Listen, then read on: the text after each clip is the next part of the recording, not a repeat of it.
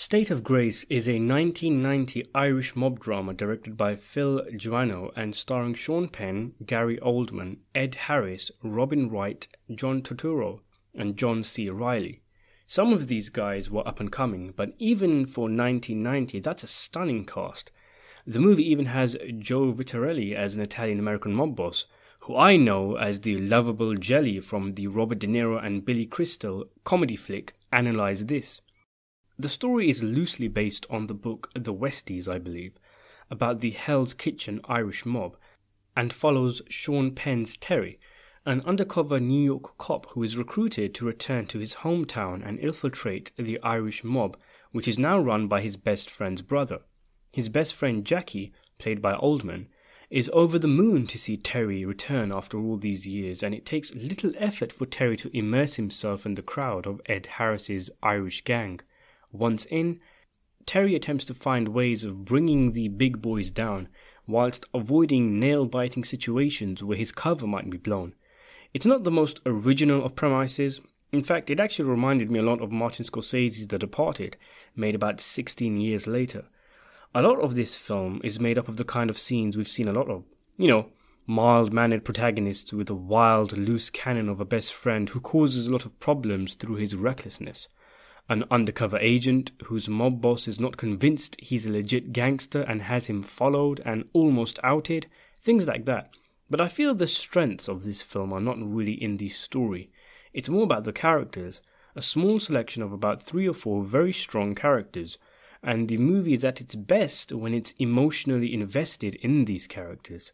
The feel and tone of the film is also worth noting, as it really captures the general air of that kind of gritty NYC feel, with its bluish tint and sirens going off in the background and filth on the streets and sweat coming down the actors' faces.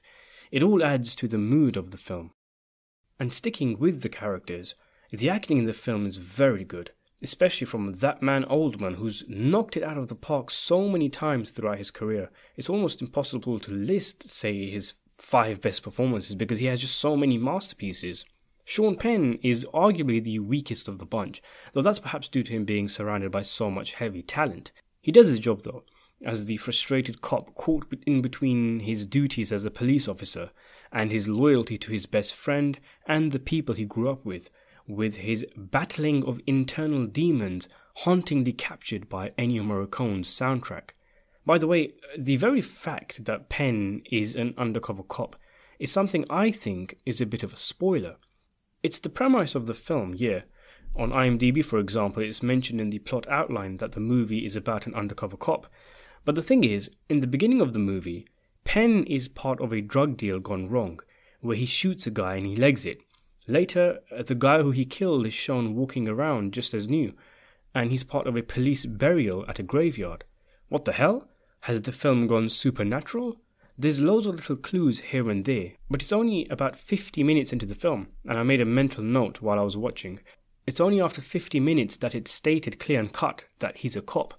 Most of the film's runtime before this is dedicated to showing the strengths of Terry's relationship with all these people, the best friend, the love of his life, the mob boss, and all the people in his neighborhood. It's actually a really clever way to start the film, because we are following a low-level gangster who is always a bit uneasy for some reason, and who reunites with his good friend, who hooks up with the love of his life after so many years, all of these kind of things. So it would have come as a shock to those who didn't know, like, oh damn, this guy's a cop? It's clever because from the off, the movie shows us how close he is to all of these people, which makes us understand his subsequent dilemmas, as opposed to a lot of undercover cop movies which makes it clear from the beginning that the protagonist is a police officer. So if you already know the guy is undercover before watching it, which you will do now as I've given it away as well, I think you don't exactly get the optimum viewing experience. Gary Oldman was electrifying and full of coked up energy as the hot-headed and emotional friend of Sean Penn.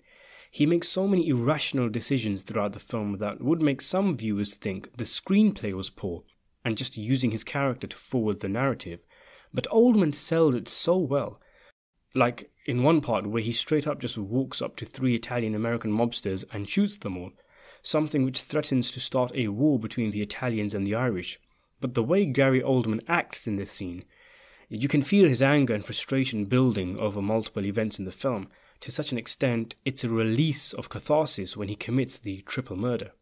Ed Harris, one of the finest and most intense actors around, shows off his stuff as the Irish mob boss Frankie. Frankie is in charge of the Irish, but he's witnessing his neighbourhood handing more and more power over to the Italians, and he himself, during his numerous meetings and sit-downs with Italian mob boss Borelli, that's Jelly to Analyze This fans, he's constantly humiliated by Borelli's condescending tone, power-flexing conversational pieces, and literally just straight up telling him that the Italians could obliterate the Irish if they wanted.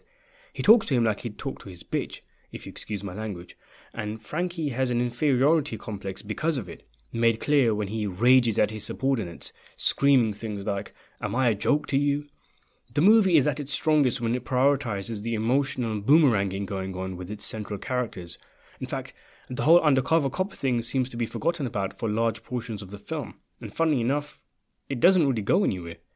The romance between Sean Penn and Robin Wright, who were dating in real life if I remember correctly, feels authentic, as does the weight upon her from trying to get away from the low-life criminal lifestyle, having the love of her life return, and then him blurting out that he's a cop during a drunken meltdown, just sending her spiralling with bullets of conflicting emotions, as the mobsters played by Gary Oldman and Ed Harris are, of course, her brothers.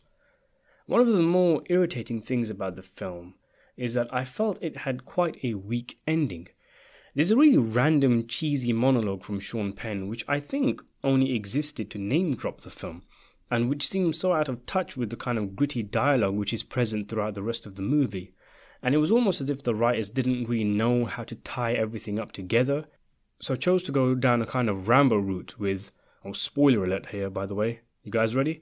So Terry turns into John Wayne after quitting from the police force and just walking into Frankie's bar and shooting him and all of his cronies, even though by that point in the film he had enough to put Frankie behind bars.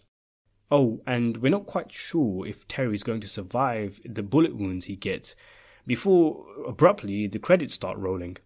I mean, I guess the irrational decision to hand in his badge and go all gung-ho John Woo goes hand in hand with what I said earlier about Gary Oldman's character's irrational decision-making coming off as believable because of the acting, but I didn't really buy it here.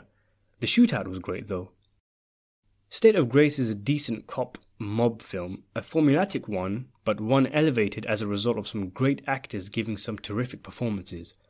In the grand scheme of things, when you look at mob movies and crime flicks that people talk about all the time, I think it's pretty underrated.